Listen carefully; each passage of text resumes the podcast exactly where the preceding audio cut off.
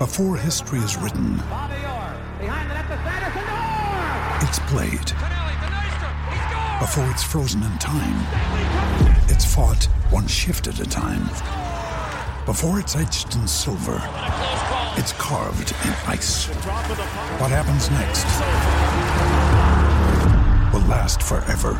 The Stanley Cup Final on ABC and ESPN Plus begins Saturday. Sam Howell is the deepest breakout quarterback that I can identify walking into 2023. This is the QB your league mates don't see coming. And these two gentlemen, Jahan Dotson and Terry McLaurin, are a big reason why. But I'm going to break down why this could be the next diamond in the rough, the next hidden gem in fantasy football QB deep diving. The Fantasy Football Show begins right now. This is the Fantasy Football Show with your host, Smitty.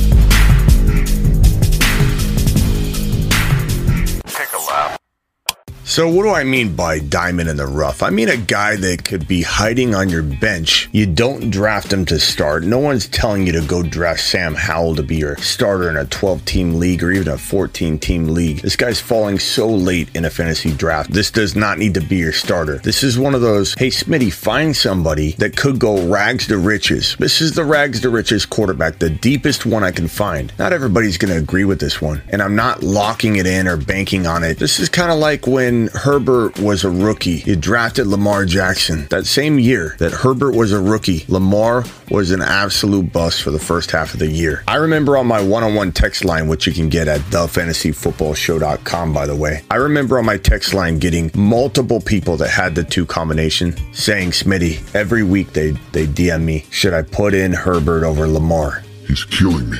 Lamar's killing me, Smitty. And Lamar kept busting every week. And I just remember it very vividly that it was like a certain time where we're like, yeah, unleash him. And nobody thought Herbert was going to do that well as rookie year, as well as he did. This would be that kind of thing. You're not planning on using him, but you're asking me, Smitty, find a diamond in the rough. Find me a rags to riches quarterback. This is the deepest I can go. This guy has the potential to be that, even if it's not extremely, extremely likely. My eye test tells me this kid has the talent and he's got the supporting cast. Now, Sam Howell is walking into his second year. He's not a rookie, obviously, and he didn't play much last year. We don't have a lot to go on when it comes to Sam Howell, but sometimes we don't need a whole lot to go on. Why is Sam Howell a potential next Russell Wilson, next Dak Prescott, two quarterbacks that, that came out of nowhere that your boy called? First of all, Sam Howell has the weaponry in Jahan Dotson and Terry McLaurin to become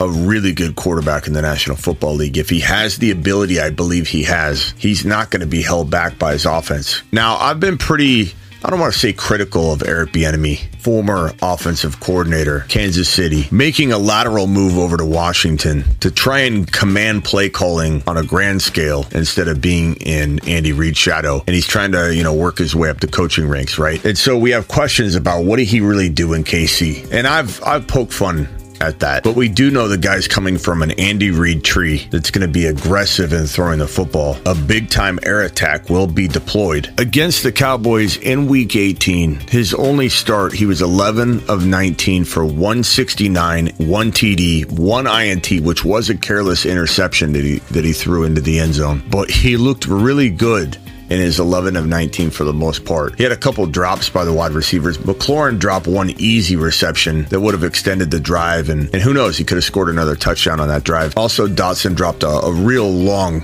teardrop that, that fell right in his breadbasket. So the fact that Howell against Dallas, yeah, week 18, threw for 169, one touchdown. He also ran the ball five times for 35 yards and a touchdown. A very good touchdown where he he dragged people into the end zone. It was a tough run. Th- these are all amazing stats for one game, but it's one game. How are you going to extrapolate that? Well, the preseason looked good too. The eye test is there. The college film is there. And sometimes you have to take a little bit of a gamble on a kid you see the talent in. You see the situation here. Dotson's a really good wide receiver. McLaurin's a really good wide receiver. It's funny when people say, Who's the best wide receiver crew for any team in the NFL? These guys are never mentioned. I'm not saying they compare to the, the number one crew, whatever crew that might be. Some would say Chase and Higgins, but one could make an argument that these are two wide receiver ones in the NFL. Two guys that could be number one for their team and not just be mediocre. We've talked about McLaurin. If McLaurin got a quarterback, he could be a top seven to 10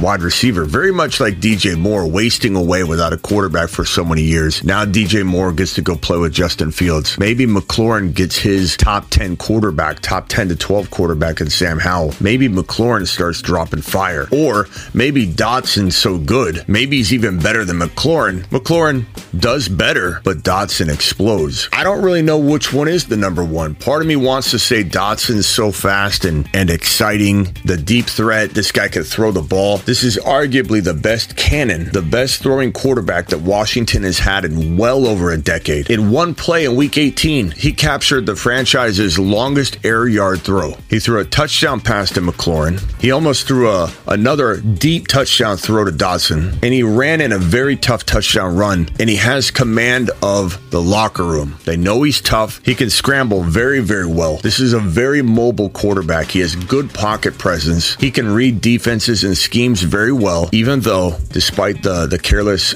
interception he threw in his one game, the guy's got that swag. Nothing's a lock, especially when you go deep diving into the later quarterbacks. And when I say deep diving, I mean look at the consensus data across the fantasy industry right now. Obviously, he's not in the top 16. Sam Howell, quarterback 31 right now. Quarterback 31. Honestly, it's extremely disrespectful and it's an oversight for the most part. I don't think people have vaulted him up. Some buzz and news in the next couple months will have him climbing above guys like Mac Jones and Stroud and, and Tannehill. I venture to say that he's going to be so impressive at every stage in the offseason, the preseason, that he climbs his way right into the 23 to 25 overall territory where he can still crush it. I can't make any guarantees as to where he'll climb. He's obviously not going to be a top eight quarterback. I'm not an idiot. But could he flirt with the guys in tier three, according to this consensus data, where this is what the mob thinks, right? Could he climb into this territory now? Move Rodgers up, move Cousins up to at least the top of this tier. Could he climb into this like 13 and below territory? Could he be better than Geno? I think he could. Is it a guarantee? No. The whole point of this video is to find a gem that's not guaranteed, that has a lot of upside that no one really sees coming. Aaron Rodgers needs to be up in this 8 9 territory. Could he be better than Stafford? Could he be a top 12 to 15 quarterback? The answer is I believe he could be. Not going to bank on it, but he could be. There is something special about him. I'm pretty good at identifying these sleeper quarterbacks that hide before they rise, the calm before the storm. And one of the recipes that is needed is a good offense. Bieniemy is going to try and install that. Good wide receiver receivers, Dotson and McLaurin, you can't really get better than that. This is arguably one of the best receiving crews in the entire National Football League. When you're talking about two players together, neither is a top five wide receiver, but are both of them top 15 talents? Yeah. Sam Howell's got a lot of upside, and I'm, I'm pretty excited about drafting him late in best ball on Underdog Fantasy promo code Smitty. The link is in the description of every video. The link's in the description of this video. You can get Sam Howell in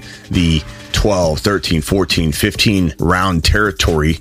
Sometimes 15, 16. It just depends on who you're drafting with. But his ADP is so late that he should be one of the best quarterbacks to grab as your backup if you decide to ignore backing up your starting quarterback until the 12, 13, 14, 15 round territory. I, I love drafting him in best ball, mainly because you don't have to set your lineup. It's set for you based on optimal scoring. So a guy like Sam Howell is a great third quarterback to throw on your best ball roster because in best ball, it's great to have three quarterbacks in case there's injuries. You got bye weeks and this guy could be better than anybody sees. He's one of my favorite quarterback twos in super flexes because you can grab a Burrow or a Fields in round one. My favorite strategy is to revert back to normal drafting in rounds two, three, four, explore Aaron Rodgers if he falls in round four or five, or you wait a little longer, you get yourself a little Sam Howell action as your QB2 in a super flex and you and you bet on the guy. At that cost of entry, at that ability to go fill your other positions strongly in rounds two, three, four in a super flex and have this guy maybe save the day. These weapons are phenomenal. Bieniemy's got a track record that, yeah, it's unproven all by himself, but he's coming from a great situation. It feels like the offense is going to be unleashed, and if he's the real deal, he's going to make Bieniemy look good as much as Bieniemy is going to prove himself. Washington has the best quarterback they've had in well over a decade, and you're looking at him. His name's Sam Howell. I guess the last thing I'd say is that sometimes you have to go off of more gut, a lot more gut than you have data. And this might be one of those times where I just tell you, plain and simple, there isn't a lot to go on. And I said that already at the start. There is not a lot to go on, but for some reason, my gut is telling me with the weapons that he has, Dotson, and with McLaurin, and just the situation in general, the locker room, the vibe that I get. My gut tells me, again, not a lock, but it feels like the best case for rags to riches at the QB position in 2023. And he is the deepest breakout QB that I can find. This is the Fantasy Football Show with your host, Smitty.